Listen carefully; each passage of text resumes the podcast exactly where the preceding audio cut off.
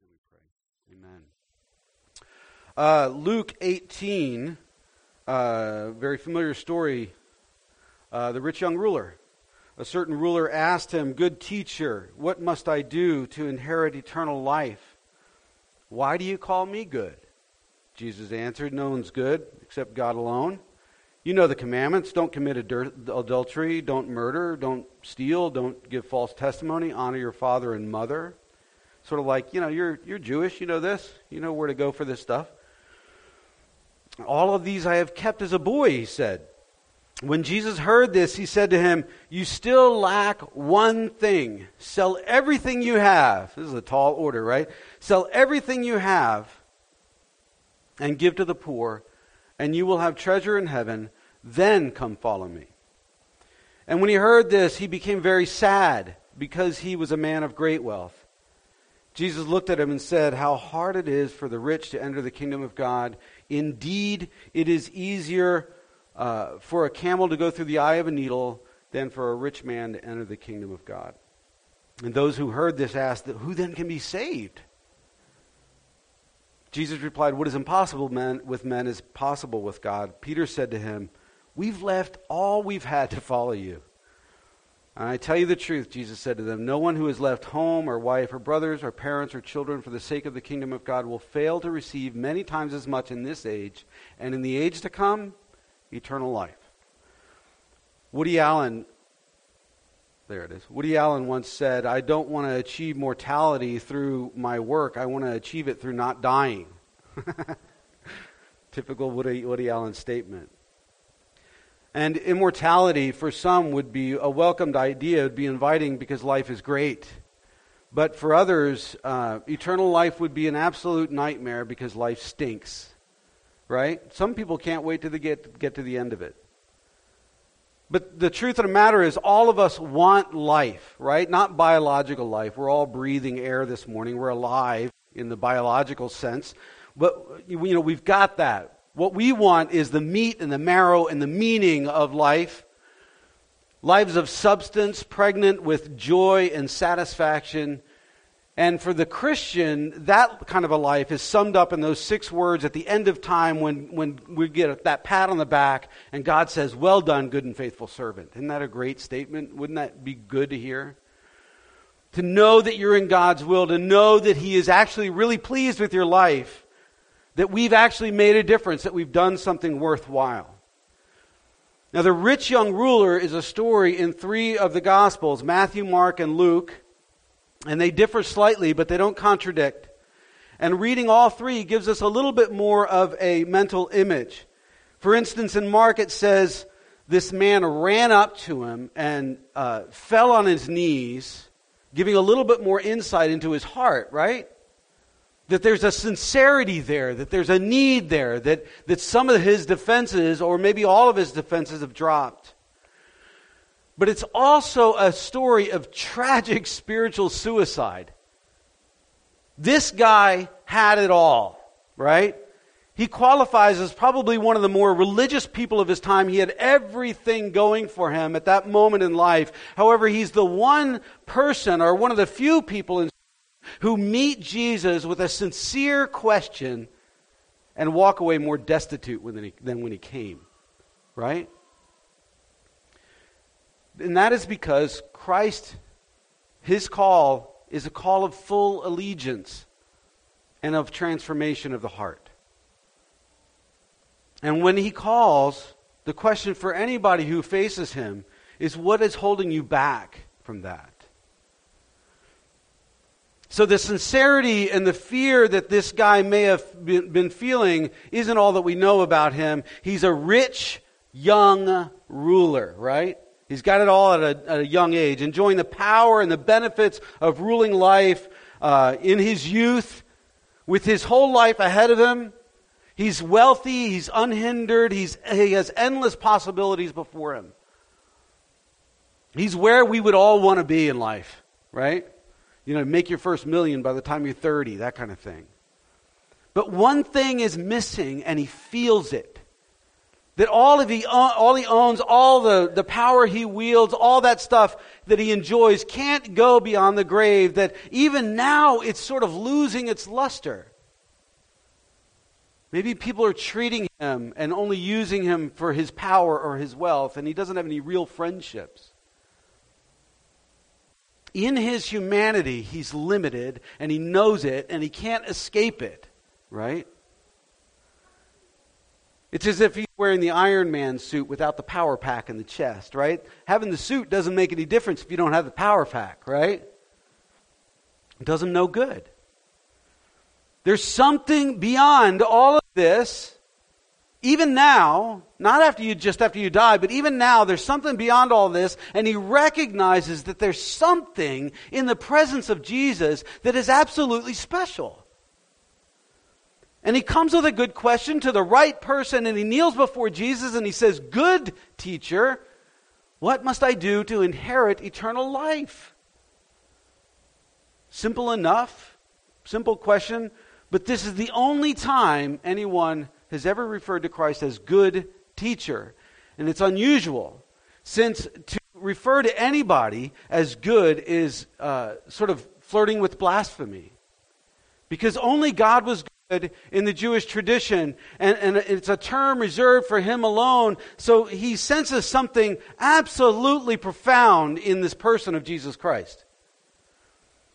And Jesus counters not by denying his own goodness, but by putting this man back on his heels a little bit. He says, Why do you call me good? No one's good except for God alone. No one.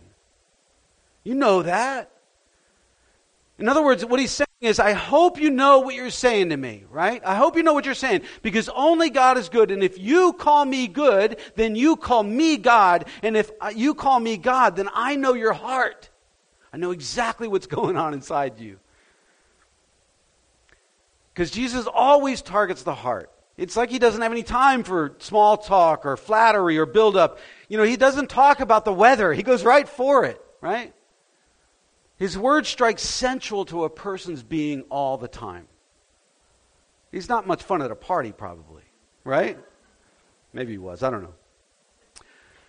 But now, at first glance, when you're reading this story, at first glance, we may think that Jesus is preaching a works based righteousness, that you got to do something to be able to earn your salvation with God. Since he goes directly to Exodus 20 and, and he quotes some, but not all, of the Ten Commandments. He, we think he's, that he's telling us that to find God, your good deeds have, have to outweigh your bad deeds.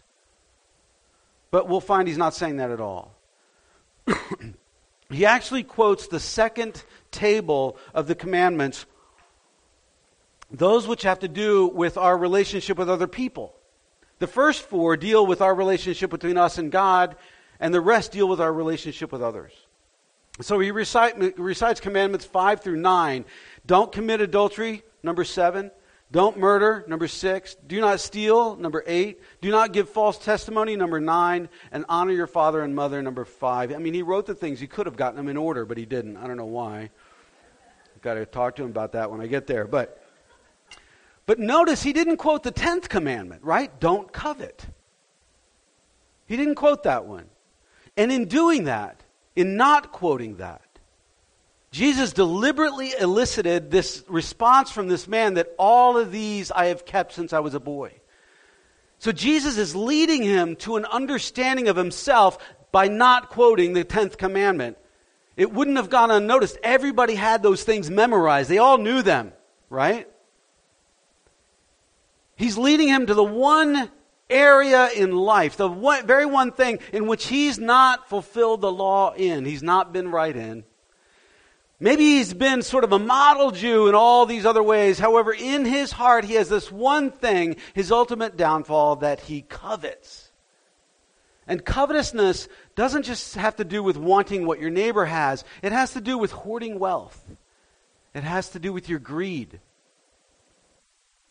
Jesus had said, You can't serve both God and money. And here we have a guy who's trying to do just that trying to serve both. Maybe he's sincere in that, that effort, but he's trying.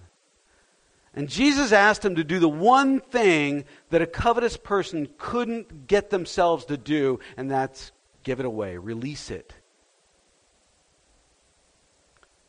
Realize right now that it's not a behavior that Jesus is demanding from this guy. It's not necessarily that he wants him to give all, all this money away, but rather it's a sign that his heart has changed towards Jesus in relation to wealth. It's a lordship issue, it's a governance issue over his heart. Now, what if you had two bosses at work? One which knew, the, the, knew very distinctly the inner workings of the company. As a matter of fact, he created the whole company. He knows it in and out. He loves it. He built it from the ground up, all that kind of stuff. And under his leadership, the company would thrive.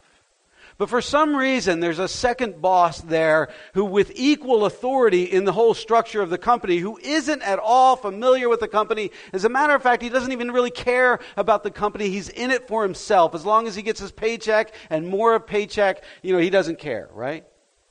And every time the good boss makes a right decision, the bad boss counters it and undermines it by making a wrong decision. Everybody in that company would just stop working. They wouldn't know what to do. They would be confused as to who to follow.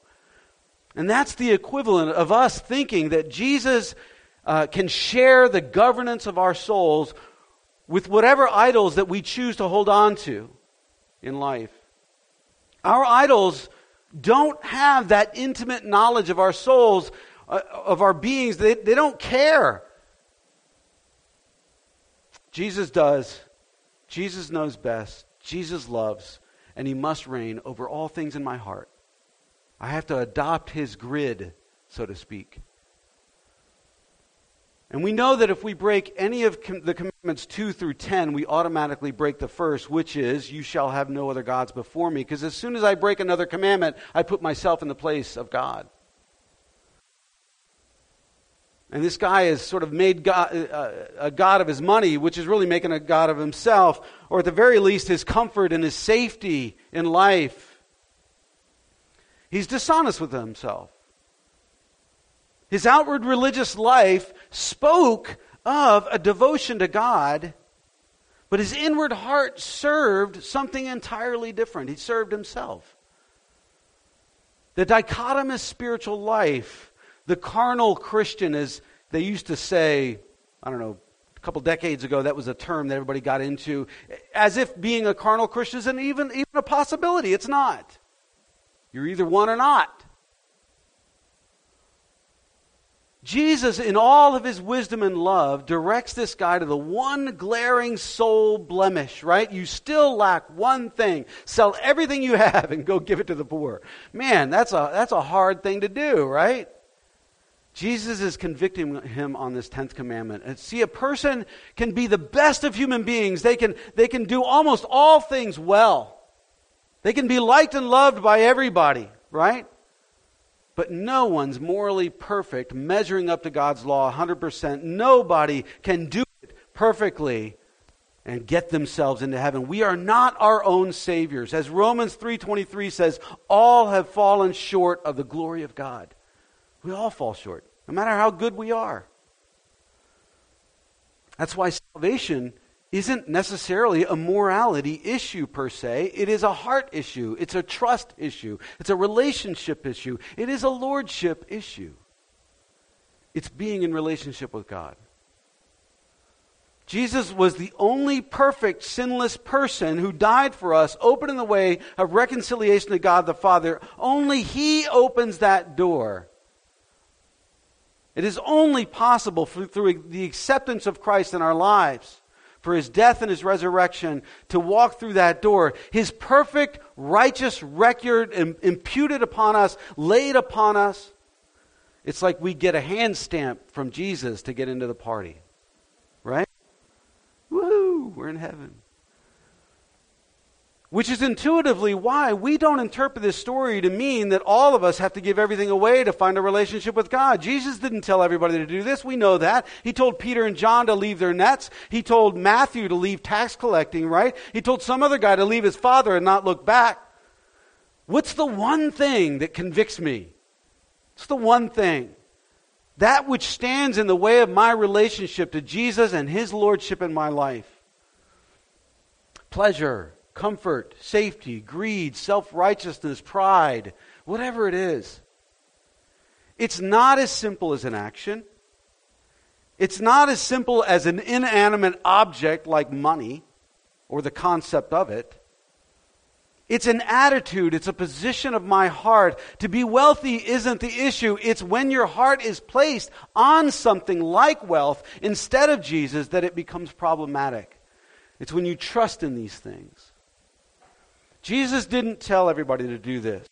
He treats us as individuals. He explores each of our hearts and he identifies that one idol in us which stands in the way of him having all of us. Jesus led the woman at the well to John chapter 4 to a point of uh, understanding that she needs the living water that he was offering, which was himself. And she asks him for it. Did he tell her to go and follow the commandments and give to the poor? No. He didn't say that. He said, Go call your husband. right? He knew what her heart issue was. He knew she had five husbands, and the one she was with at that moment was not even her husband at all. Revealing to her that her heart revolved around either pleasure or an unhealthy emotional attachment to men. I don't know what it was necessarily, but she was seeking fulfillment in the wrong place in her idol, and it was coming out in her life. How is it coming out in your life? Jesus then offered her, right, full fulfillment, saying, if you want me, you'll have to be all of me. Uh, you'll, have all, you, will have to be all mine, right? You'll, I have to have every little speck of you. I'll share you with nothing else. I'm a jealous God. By the way, I love that God is jealous of me. Love it. Christ demands everything and offers himself for us, but never forces that choice upon us. What would my marriage with Kim be if I said, you know, I love you on my wedding day. I love you, sweetheart. I was clean cut then, wasn't I? I love you, sweetie, but I want a little something, something on the side. Kim would have none of that. No, you, those of you know Kim, you know that, right? on my wedding day, I literally had to turn back all the women that were lined up at my door for the sake of fidelity for Kim. There were women crying all over the Eastern Main Line, weeping in their living rooms as I put that ring on Kim's finger. you don't have to laugh that long, that hard or long. no. But you might call that grace that Kim walked. Uh, obviously, my arrogance. You might call that grace when he walked up the, the aisle with me, but it wasn't cheap grace. My life has to reflect my heart towards her, my commitment, my fidelity towards her. It's not that Jesus necessarily wanted this guy to give his money away. That's not it. But, but to give up its control over him, that it would never come between he and Jesus ever again. Dietrich Bonhoeffer. When Christ calls a man, he, bids him to die. When Christ calls a woman, he bids her to die. Let's be fair here. Luke 17:33 Whoever tries to keep his life will lose it, which is this guy. Whoever loses his life will preserve it. It's a weird statement, but we get it. It was a tall order.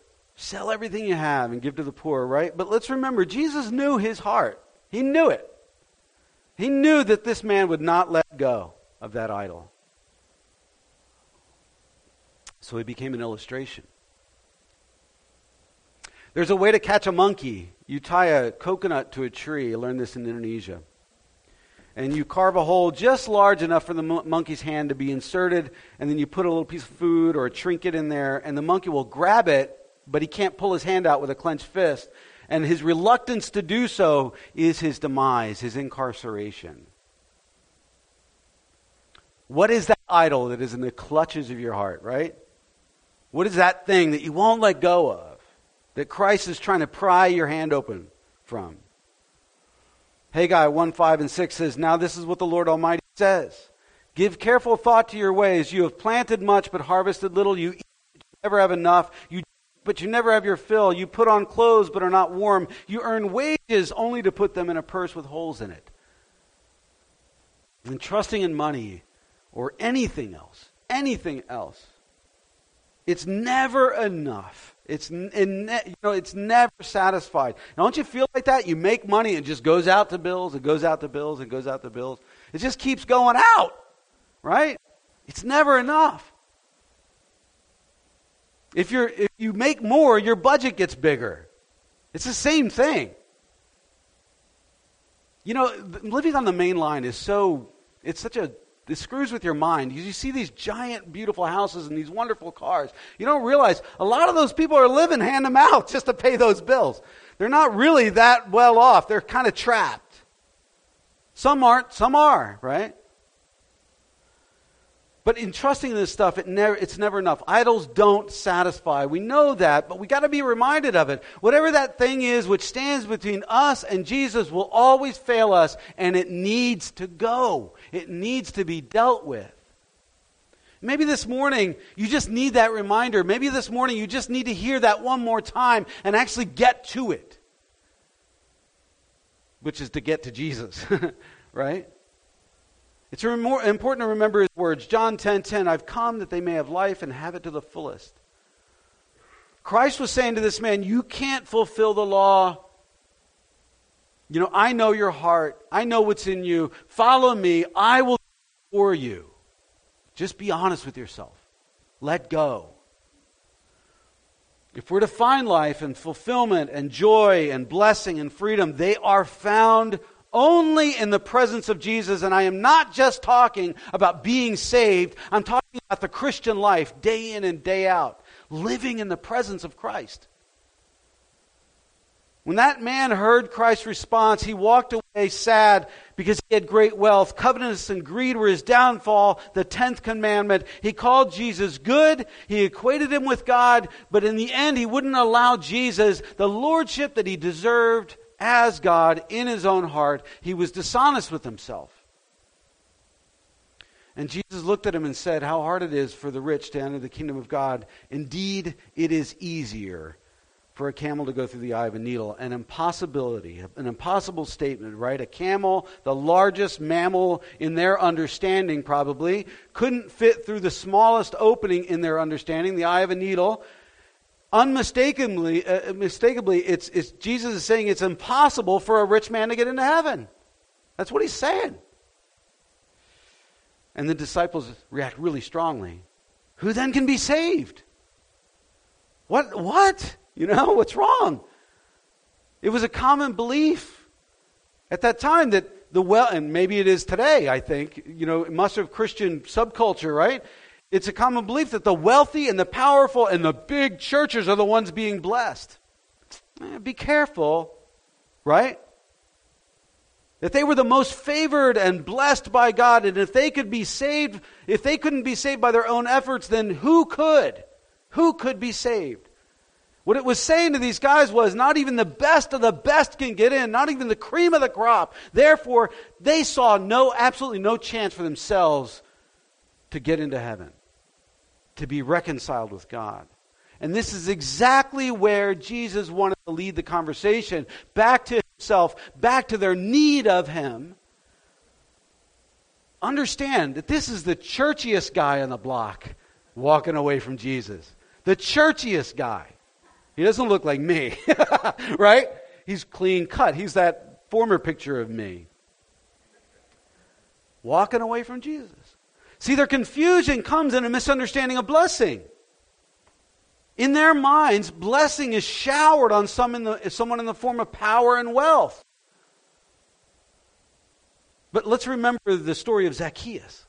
Ah, there's a good guy, right? Luke 19. He was rich and powerful in his own way, in his own little world. He had power. Probably not many people liked the guy, right? What was his response to Christ? Zacchaeus, come down. Let's have dinner at your house, right? He immediately, he immediately, just with enthusiasm, gave away half his belongings and then he promised to pay back everybody he cheated fourfold. He gave half of his belongings to the poor right in that moment. And Jesus said, What? Jesus said, today salvation has come to this house. I imagine Jesus was fun at that party. That rich man made it in. And he didn't have to give everything away. Maybe he did give everything away, who knows? But says he only gave half at that moment. Enough. Would you give half your stuff away? I'd be hard pressed to do that. Was it only based on the action of giving away his wealth? No. He had found that nothing else was important in the, as he stood in the presence of Jesus. That was it. He discovered that all he had ever been searching for was in this person of Jesus. That being blessed is living in the presence of Jesus. No one would have expected this transformation of Zacchaeus. No one ever would have seen that coming. Extravagant action follows extravagant faith. Right? Extravagant, that sounds like a quote from somebody else, but I think I made it up. That sounds pretty good, doesn't it? Extravagant action follows extravagant faith. Maybe somebody else did. Maybe I'm just regurgitating that. I have no idea. But we got to remember that it's not the action that saves us. His action of giving all that money back didn't precede his faith. Rather, faith and joy came first, leading to that good work. Right? He loves Jesus first, and then he gives it all away, not the other way around. Christ's love for him by the way, wasn't contingent on what he did either. Just like it wasn't contingent on the rich, rich young ruler's actions. In the parallel passage in Mark, it states that Jesus looked on the rich young ruler and loved him, even though the guy walked away from him. Being in relationship with Jesus means coming also under his lordship. Jesus loves everybody, but not everybody loves Jesus. Because love is an action. Love is a commitment. Love is a decision. It's a choice. It's, it's attentive. It's devotion. And Jesus must reign since he's the creator of the company, which is me, and he knows best how to run my life. The disciples' concern was that they had left everything for him. Was it all for nothing? But Christ answers simply what's impossible with man is, is possible with God. That God can overcome those idols in our lives which have kept our hands in the coconut. Beyond them, we don't realize the blessings that we're missing by holding on to them, not only in the future, but right now.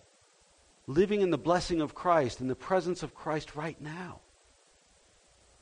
I'll tell you the truth, Jesus said, no one who has left home or wife or brothers or sisters or parents blah, blah, blah, uh, will fail to receive many times as much in this age and in the age to come eternal life. Do we believe him on that? Do I trust him when he says that? Am I willing to let go and trust that he will bring me greater things than my idol has ever delivered? Idols bring only spiritual death in the long run. They numb you, they take the life out of you. They bring bondage like a monkey caught in a coconut. And the way out is simple let go. But we can't, can we? We can't. Our sinful nature won't allow it. Romans 7, the wonderful passage. We know that the law is spiritual, but I am unspiritual, sold as a slave to sin. I do not understand what I do, for what I want to do, I do not do, but what I hate, I do. You know, we're pretty well intentioned people. We want to do good, right?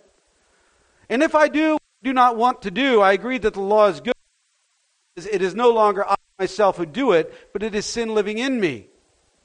For I know that good itself does not dwell in me, that is, in my sinful nature the desire to do what is good, but I can't it out. For I do not do the good I want to do, but the evil I do not want to do, this I keep on doing. Uh, you got to give me an amen for reading this well. Now if I do not, now if I do what I do not want to do, it is no longer I who do it, but it is sinful living in me that does it. So I find this law at work. That although I want to do good, evil is right there with me. For in my inner being I delight in God's law, but I see another law at work in me, waging war against the law of my mind and making me a prisoner of the law of sin at work within me. Now, this is the answer. Verse 24, he says, What a wretched man I am. What a wretched man. That's a great statement. When you can understand that, you've gotten someplace. Sounds terrible, though, doesn't it? What a wretched man I am. Who will rescue me from this body that is subject to death? Here's the answer. Thanks be to God who delivers me through Jesus Christ our Lord. So we're not stuck in that. We can find freedom through Christ. Amen. We can walk in this. Paul's not saying, well, until Jesus comes back, you're just going to be a wreck. No, he's saying, thanks be to God through Jesus Christ our Lord. The presence of Christ in my life enables me to walk in holiness and purity. Amen right? The answer is always, always, always the presence of Jesus and not in focusing on the sinful action. In the presence of Jesus, death subsides, darkness retreats, demons flee, and wrong desire is turned right. In him we are transformed. Romans 12, 1 and 2. Jesus loved that young ruler. He was trying to bring him freedom from bondage, life to the fullest, but the man turned his back on Jesus, sat and walked away from the presence of Christ, his hand caught in the coconut, the only thing that could help him. And if he had stayed and asked the question of how, maybe things would have been different. The saddest words of tongue and pen are these four words what might have been. What might have been if he responded differently. What might have been if he had said, Jesus, I can't do it. I want to do it, but I'm battling myself. Can you do it for me? Can you do it for me? As Paul has written, What a wretched man I am. Who will rescue me from this body that is subject to death? Thanks be to God who delivers me through Jesus Christ our Lord, not just to be saved but delivers me every day and helps me to walk in holiness and purity. Woody Allen can achieve mortality through not dying. It's found in Jesus. It's as simple as that. So the question is do we choose spiritual suicide or do we choose the presence of Christ in our lives? Let me pray for us. Father, we thank you that you are here and you are present. That is not just words, that's not just a statement. That is a reality that you are the God of creation, that from the very beginning you started this whole thing in, in motion. You created, you breathed life into every little being in this, this world. You knitted us together in all of our mother's wombs. You know us intimately inside and out. You love us, and you want life to the fullest with us. You want us to walk hand in hand with you throughout life to find freedom and power in that relationship with you. So I ask that you would wake us up. If, if anyone in this room is facing that Romans 7 thing where they just don't know what to do, I pray that they would find that the answer in your presence this morning they would turn to you, and then all that other stuff would just fade into the background. I pray for freedom. I pray for power. I pray for release from the bondage of sin, release from the bondage of pride, and for just a humility and love for you to grow in that.